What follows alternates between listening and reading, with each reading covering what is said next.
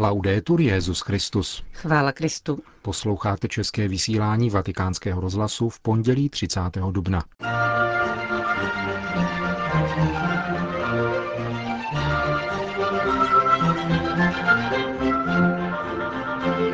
Benedikt XVI. napsal list účastníkům plenárního zasedání Papežské akademie sociálních věd. Svatý stolec se účastní Benátského bienále. V Nigérii a Keni došlo k atentátům na křesťany schromážděné k bohoslužbě. To jsou hlavní témata našeho dnešního pořadu, kterým vás provázejí Johana Bronková a Milan Glázer.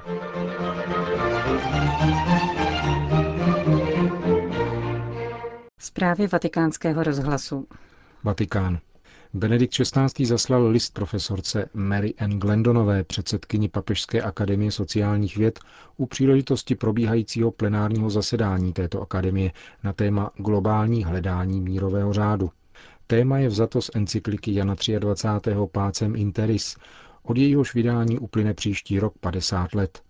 Odkaz této encykliky, která byla Janem 23. definována jako otevřený list celému světu, podle Benedikta XVI. nezastaral, nýbrž apeluje i po skončení studené války na inteligenci a srdce všech lidí, aby se zasazovali za všeobecný mír. Připomněl dále slova Jana Pavla II., který po teroristických útocích z 11. září 2001 prohlásil Není míru bez spravedlnosti, není spravedlnosti bez odpuštění. Hodnota odpuštění, píše Benedikt XVI., potřebuje najít svou cestu v rámci mezinárodních rozhovorů o konfliktních otázkách, aby byl přetvořen sterilní jazyk vzájemného obvinování, který nevede nikam. Odpuštění není popřením spáchaného zla, nýbrž účastí na procesu posvěcování a přetváření boží láskou, která smiřuje a obnovuje. Papež v závěru svého poselství podotýká, že historické omily a nespravedlnosti mohou být překonány jedině, když se muži i ženy inspirují poselstvím svatosti a naděje, poselstvím, které otevírá cestu dál, ven ze slepých uliček, které nezřídka uzamykají lidi i národy do bludného kruhu násilí.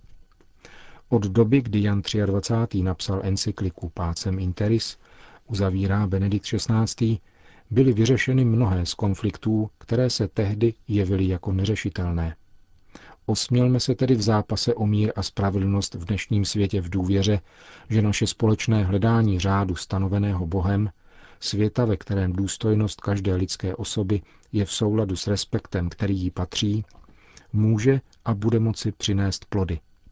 Končí svatý otec svůj list předsedkyni Papežské akademie sociálních věd u příležitosti jejího plenárního zasedání. Řím.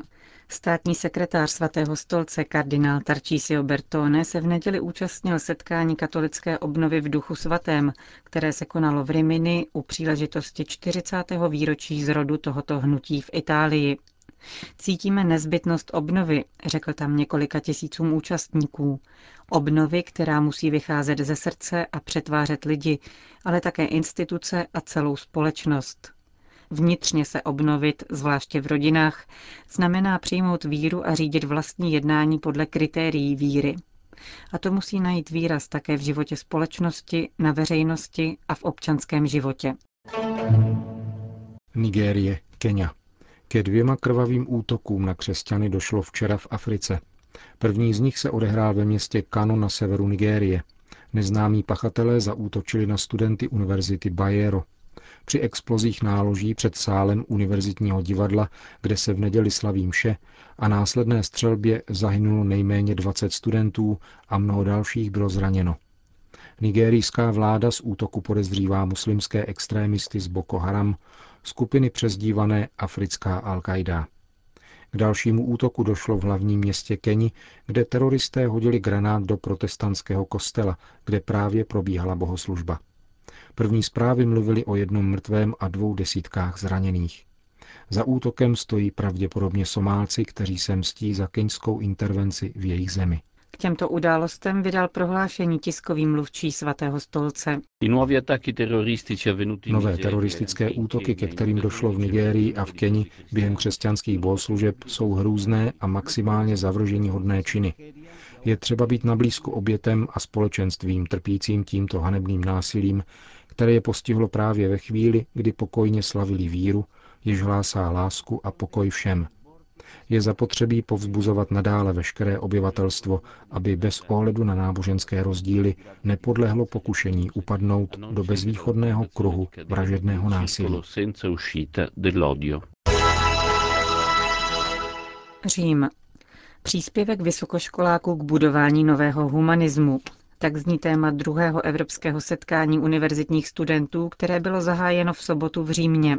Akce organizované diecézním úřadem pro univerzitní pastoraci a sekcí pro univerzity při Radě evropských biskupských konferencí se účastní více než 500 studentů, včetně zástupců z České republiky, vedených univerzitním kaplanem z Brna, otcem Josefem Stuchlým. Více nám poví monsignor Marek Jedraševský, předseda zmíněné sekce Rady Evropských biskupských konferencí.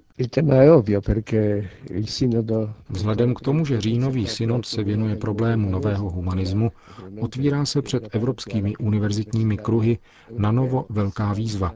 Co máme dělat, aby se nová evangelizace rozšířila v tomto prostředí, které v skutku potřebuje radostnou zvěst, Krista, který je pravým archetypem humanismu.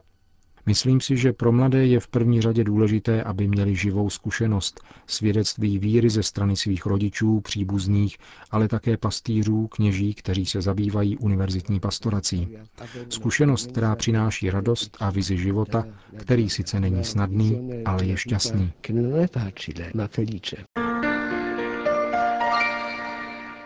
Poprvé v historii otevře svatý stolec pavilon na Benátském bienále. Od června do listopadu 2013 bude hostit díla umělců z celého světa na téma prvních jedenácti kapitol knihy Genesis. O výběru autorů rozhodne vědecká komise, v níž zasedá Sandro Barbagallo, kritik umění deníku Osservatore Romano, Mikol Forti, ředitelka sbírky současného umění vatikánských muzeí, Francesco Buranelli, sekretář Papežské komise pro umělecké památky a otec Andrea da Lasta, ředitel boloňské sbírky Lercaro a galerie San Fedele v Miláně.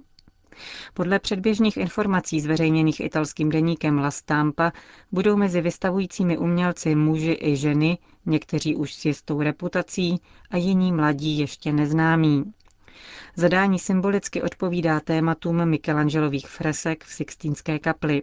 Stvoření, první pár, láska, ochrana stvoření, ale také první hřích, a tedy zlo, násilí, potopa a nakonec víra Abrahamova. Komise pečlivě zvažovala, jakou cestou se vydat. Vatikánský pavilon totiž bude něčím zcela jiným než pavilony národních států, propagujících své umělce. V tomto případě nevstupuje do hry miniaturní vatikánský městský stát, nýbrž svatý stolec. Předseda Bienále Paulo Baratta dal k dispozici dvoupodlažní pavilon Benátského arzenálu, oddělený od ostatních výstavních pavilonů. Pokud svatý stolec obsadí obě podlaží, bude muset zaplatit 2 miliony euro.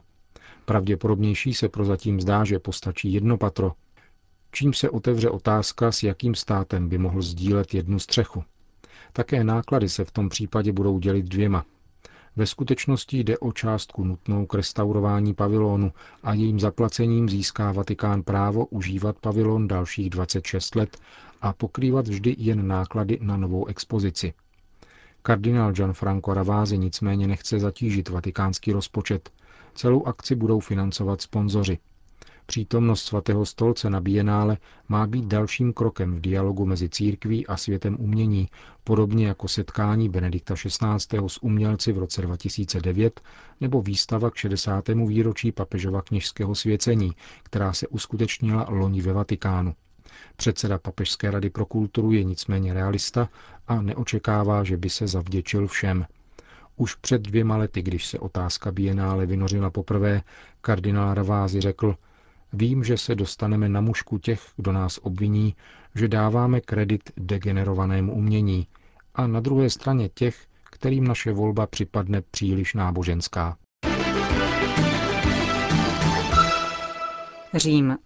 Prvotní křesťanská obec v Římě byla multietnická, říká profesor Vincenzo Fiocchi Nikolaj z Papežského ústavu pro křesťanskou archeologii na okraj sympózia, které se minulý týden v Římě zaobíralo právě postojem k cizincům ve věčném městě na úsvitu křesťanství.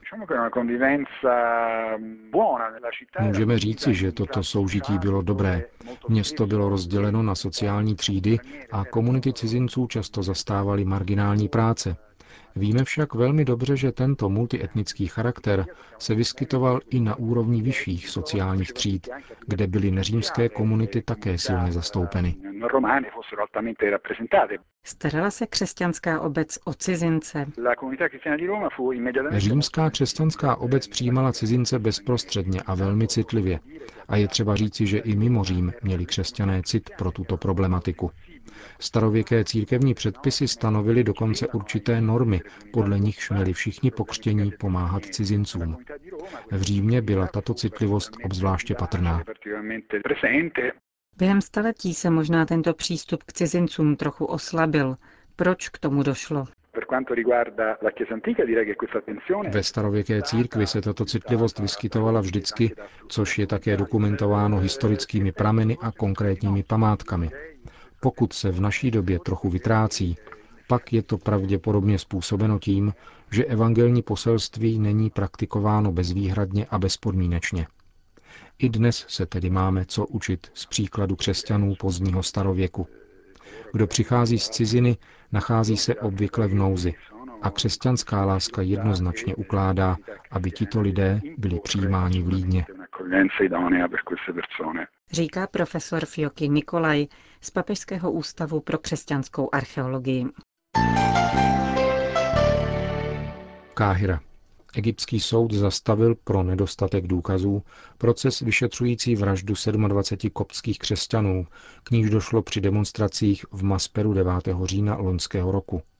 Jak uvádí agentura Asia News, soudci jmenovaní ministerstvem spravedlnosti rozhodli 24. dubna o uzavření procesu, protože chybějí prvky umožňující identifikaci viníků.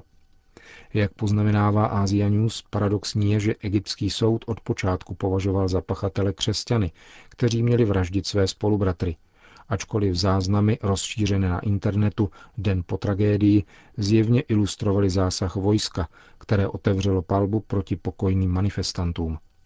Vlna protestů se zvedla mezi blízkými a příbuznými obětí.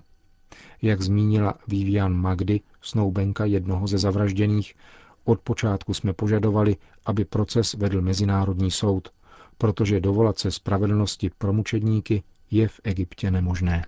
Brazílie. Italský misionář z hnutí Fidei Donum byl zavražděn v Brazílii. Tělo 62-letého otce Luigiho Plebányho bylo nalezeno v Rui Barosa ve státě Bahia v misii, kde pracoval. Lombardský misionář strávil na misiích v Latinské Americe 32 let a v létě se měl vrátit do rodné Breši. Když otec plebány nedorazil na nedělní eucharistii pro sestry, vydali se ho hledat a našli jej doma oběšeného. Podle vyšetřovatelů se kněz stal obětí loupežného přepadení, po kterém pachatelé zinscenovali jeho sebevraždu.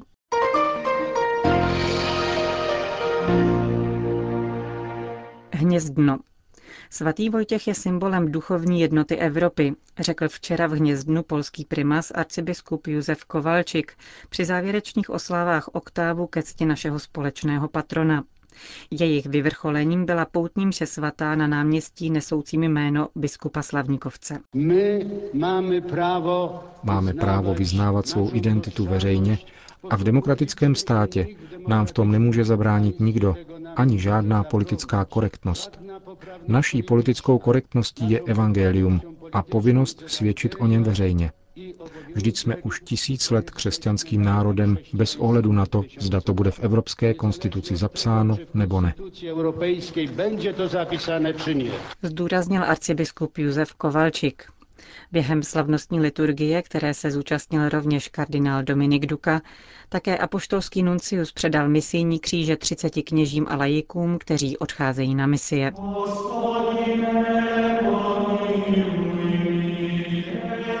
Končíme české vysílání vatikánského rozhlasu. Chvála Kristu. Laudetur Jezus Christus.